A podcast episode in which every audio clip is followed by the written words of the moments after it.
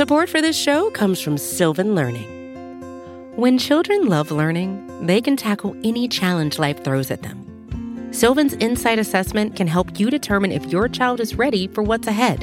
It can also identify gaps in learning and point out areas that could be of concern for your child so they can tackle what's to come. And right now, it's the best price of the year at $29. Go to sylvan29.com to learn more and get your child's assessment for only $29. That's S Y L V A N 29.com.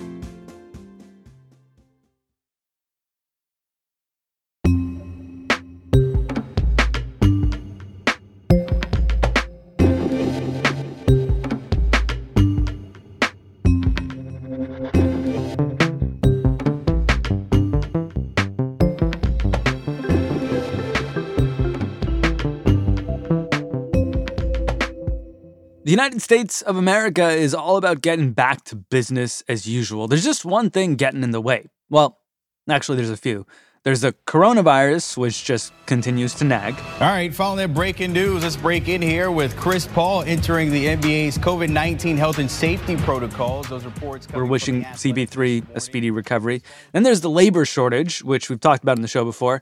And then there's this other big thing prices for all sorts of stuff are going kind of haywire. The price of everyday groceries going up. Everything from coffee to cereal to wine up. And if you haven't filled up in a while, get ready for some pain at the pump. Gas prices are way up. Whether you're serving them up from the deep fryer or selling them raw, chicken wings are hard to come by right now. I've been raising my wing prices every week for the last five weeks.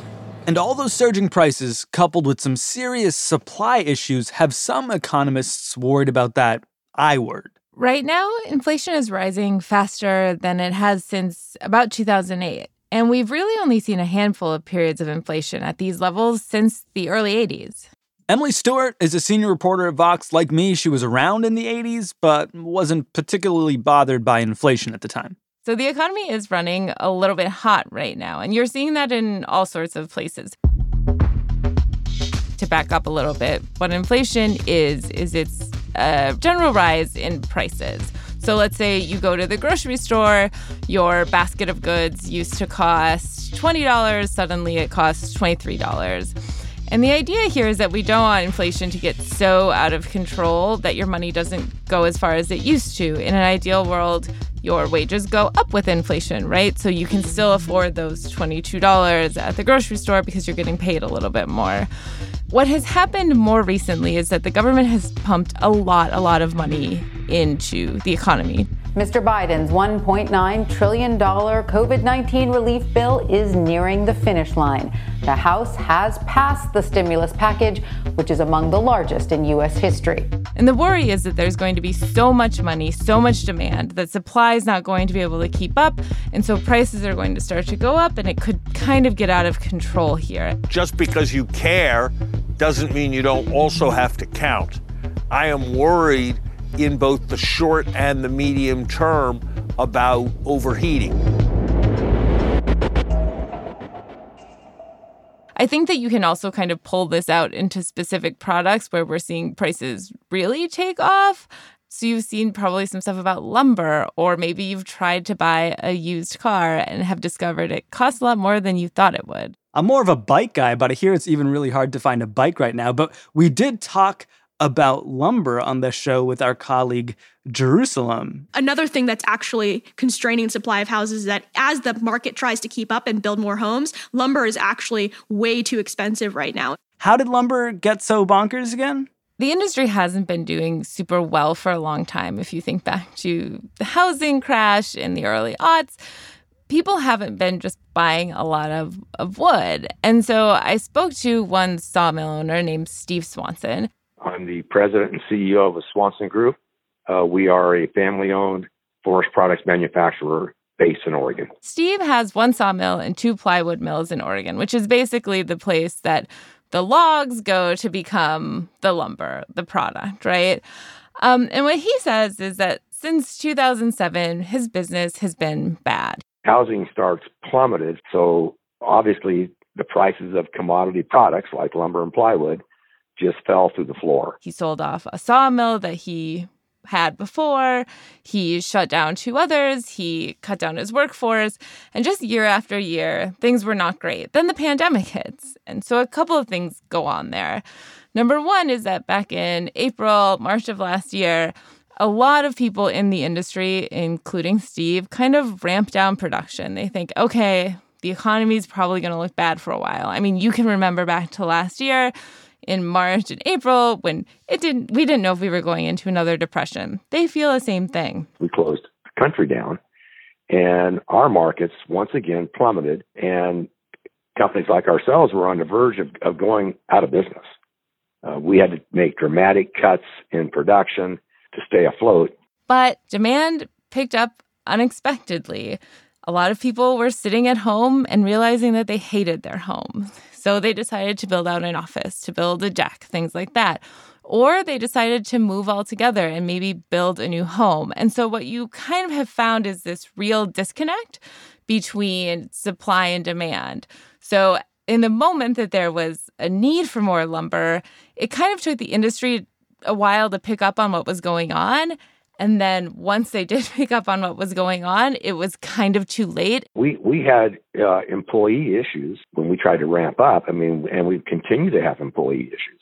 Um, we struggle every day with to have enough people to run our facilities. And so you have this really big imbalance where you saw, especially a little bit earlier this year, lumber prices really skyrocketing. What's going on with lumber now? So you price lumber in per thousand board feet per thousand board feet. That's a lot of feet. Yes. It's basically one board foot is 12 by 12 by one inches. So historically, like in the past several years, lumber is traded around 200 to $400 per thousand board feet. And we started to see earlier this year it surpassed 1,000, then 1,200, then 1,400. Um, got pretty crazy.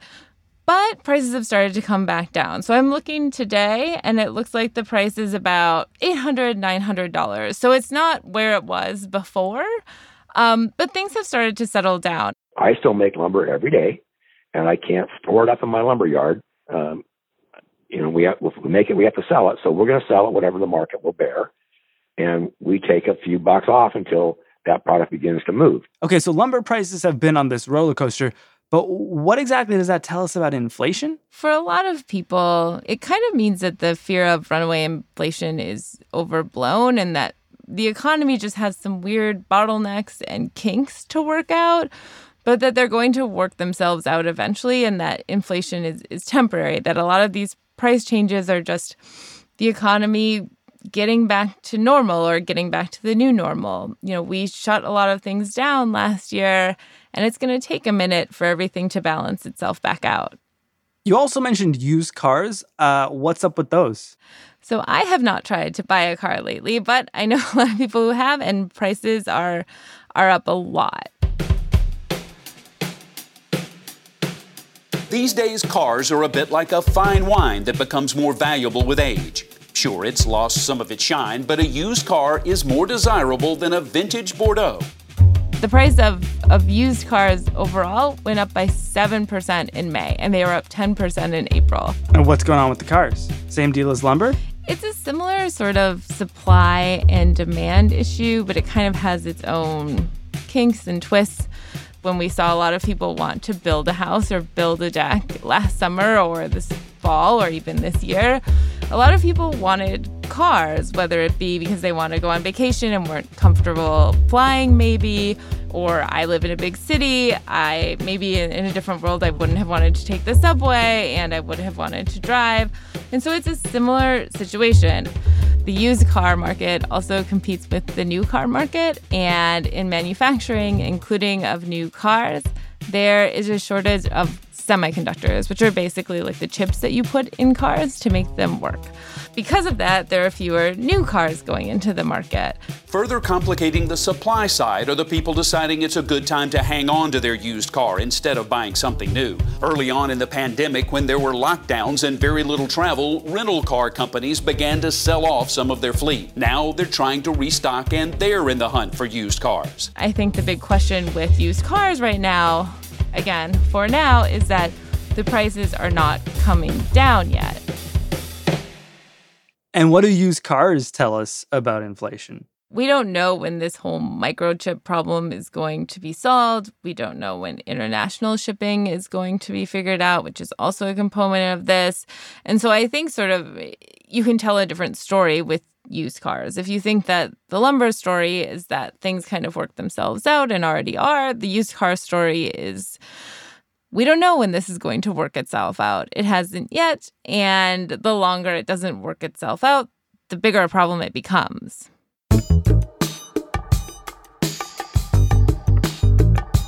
In a minute, Emily's going to take us back to the 70s when neither of us were around, but inflation certainly was.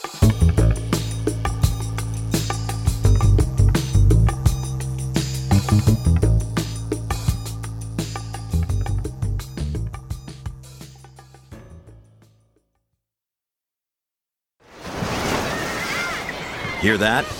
Believe it or not, summer is just around the corner. Luckily, Armor All, America's most trusted auto appearance brand, has what your car needs to get that perfect summer shine. Plus, now through May 31st, we'll give you $5 for every 20 you spend on Armor All products.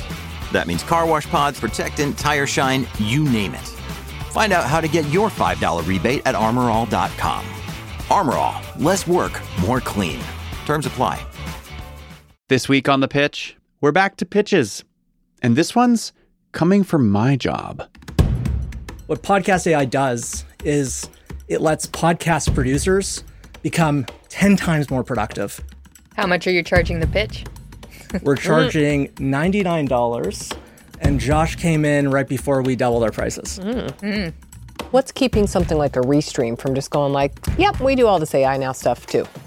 So there's a lot of these older companies that are tacking on AI, mm-hmm. and that's kind of the issue. They're tacking it on. You built this really quickly. What's to stop anybody else from doing this? What's, what's the moat? How do you build a moat when you're building with AI? That's this week on The Pitch. Go right now and subscribe to The Pitch wherever you listen to podcasts. Today, today explain. Emily, we've been talking about the most recent inflation in the United States, but it pales in, in comparison to the kind of price hikes and currency fluctuations we've seen abroad, right? Right. I lived in Argentina for a long time and kind of lived this firsthand. Um, to give you an idea, when I first moved down there in, I think, 2008, it was about three pesos to the dollar. Now, I think on the black market rate, it's it's like well over 100 pesos to the dollar. So that's quite different. And so the world is quite different there, right? You buy things in quotas because you might as well go into debt, right? Because your money is going to be worth a lot less than it was when you bought something. Or you see restaurants that will kind of write prices in pencil so that they can scratch them out and change them. But the US is not Argentina. And we should also note that here in the United States, it isn't necessarily bad for prices to rise. I mean, a cup of coffee used to run like a nickel, and the other day I saw an XL flat white almond milk run like seven bucks. Yeah, I mean, some inflation is natural, and I would say even good to a certain extent. We don't want deflation to happen. We don't want prices to go down, which is that's not good for the economy either. A couple of really nasty things happen when that happens. The first thing is that people stop shopping altogether. Why? Well, because they're waiting to see if prices are going to fall further. And if they stop shopping, it means you get this buildup of inventory in warehouses. So they say to manufacturers, well, I don't need any more stuff. So manufacturers stop making things. And what does that mean that they do? They start laying people off. So the Federal Reserve, which sets US monetary policy, says that it wants inflation over time to average out to about 2%. So basically, everything should get about 2% more expensive every year. Forever and ever and ever? Yeah, like the whole idea is like a little bit of inflation is good because it's good for the economy. And what they are really trying to target is that 2% inflation rate and then full employment or at least like the lowest unemployment rate possible. And so they're constantly trying to balance that. And the last time the Fed really had to roll up its sleeves and get involved was in the 1970s? Right. So, whenever anybody's going to scare you about runaway inflation in the United States, they are going to tell you about the 1970s. That was often described as this era of quote unquote stagflation, where you saw a lot of inflation, but the economy wasn't growing. Between the recession and inflation, this administration is taking you to the cleaners. I'll get away. You can't walk away from it, Arch. You've been pinching pennies for months. And they couldn't quite get it under control. There were also a lot of other economic shocks, whether it be high oil prices. As has become common in many states in the East, cars have been lining up before dawn. By the time the pumps opened, many had been waiting two and three hours for gas. Or then President Richard Nixon ending the dollar's convertibility to gold. So a lot of things happened. It was a special set of circumstances. But basically, inflation really took off. And that is why people today, when they talk about something that they're nervous about, they talk about the 70s. And how did Uncle Fed work it out? So, what they did is that they raised interest rates so much that they pushed the economy into a recession. So, to give you a sense of how drastic this was, right now the average mortgage rate is about 3%. And in 1981, it was about 20% or close to it. So they made it really expensive for you to borrow. The idea is that, you know, again, you put the economy into recession, people lose their jobs. It's not good, but the theory is sort of that's the only thing you can do if things get really out of control. So the Fed jacked up interest rates in the 1980s in response to rising inflation. Is it doing anything right now? For now, no, but the Fed also isn't not paying attention, which I think is an important point to make here. I would hope they're paying attention, Emily. It's their job. Well, right. But you know, the way that you hear some people talk, it's like the Fed's never going to act and this is all going to spiral out of control. The thing that I can't understand is when you have really robust growth, tremendous improvement in the employment market, and prices are right. It's not like the uh, inflation picture is benign, and they are still in such an accommodative mode. This, I think, is dangerous. But Jay Powell, who is chair of the Federal Reserve, has said, listen. Inflation has increased notably in recent months. This reflects, in part, the rebound in spending as the economy continues to reopen, and the exacerbating factor of supply bottlenecks, which have limited how quickly production in some sectors can respond in the near term. As these transitory supply effects abate, inflation is expected to drop back toward our longer run goal. That being said, he has said, listen, if we do think the economy is running too hot, like we're obviously going to do something. I think the question is when. And when you think back to, you know, six years ago, what happened was that we were starting to see these uh, concerns about inflation bubble up. Back in 2015, when Janet Yellen was chair of the Federal Reserve, she is now Treasury Secretary. She bumped up interest rates just a little bit. But that did kind of cool off the economy in a way that some people will criticize her and say that she acted too soon. And so it's a really, it's kind of a tightrope here where you do want the economy to get better, but you don't want inflation to take off so much that, you know, it gets out of control. So, Jerome Powell is in charge of the Federal Reserve. He was appointed by the former president. Were they tight? And and what's his relationship like with the new guy? Well, I think that that former President Trump would have really liked to have gotten Jay Powell to bend to his will and did not. Um, and that's part of the reason that, that Trump and Powell had a, a bit of a, you know, I don't think they had much of a relationship at all, but but the president would uh, fire off tweets about Powell. The president has been attacking the Fed chair on Twitter very often for raising interest rates. A lot of people think that this is because the president wants a straw man to attack, say it's not my fault if the economy looks bad on election day. I think Republicans right now are saying, listen. The Biden inflation agenda of too much money chasing too few goods is causing major harm to hardworking families. Consumers are feeling the real cost of what White House Chief of Staff called the most progressive domestic legislation in a generation. Where's Joe Biden? He will not talk about inflation, even though he's proposed $7.1 trillion in spending. So today we have a contest that you guys all get to participate in. It's like the price is right, but now it's the price is wrong because the wrong things are happening. The price is wrong, bitch. And Biden and Democrats are kind of likelier to agree with this argument that the Fed is making now that, listen, we think that the inflation is transitory. We think that a lot of the weirdness that we are seeing right now will pass. I should note that uh, we don't know yet if Biden is going to reappoint Jay Powell to the Fed. But the point is kind of like we want the Fed chair to not really talk to the president at all, even though the Fed chair is not immune from politics. All right, so it seems like we're going to be on this roller coaster for a minute. Fluctuating prices, shortages. We didn't even talk about the chicken wings, but that's a whole issue. When do you think we'll know for sure whether this was just a transition as the economy opens back up or or whether we have genuine inflation problems here? I mean, honestly, nobody knows. Like, anybody who tells you that they know what is happening in the economy right now or with inflation is lying. It is tricky. A year ago, we didn't know it was going to happen. A year from now, we don't know what's going to happen. I do think it's important to remember that, you know, if inflation becomes a problem, and I think that's a big if, the Fed has tools to combat it, right? They can raise interest rates.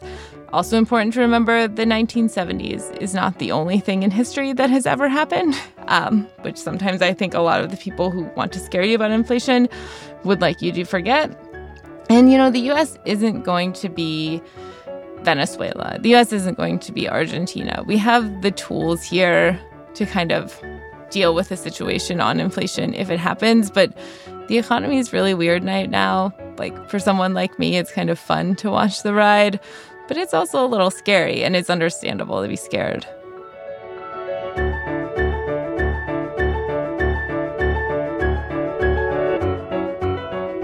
Emily Stewart, you can find her reporting over at Vox.com. She's also doing some hosting in our Vox Quick Hits podcast feed.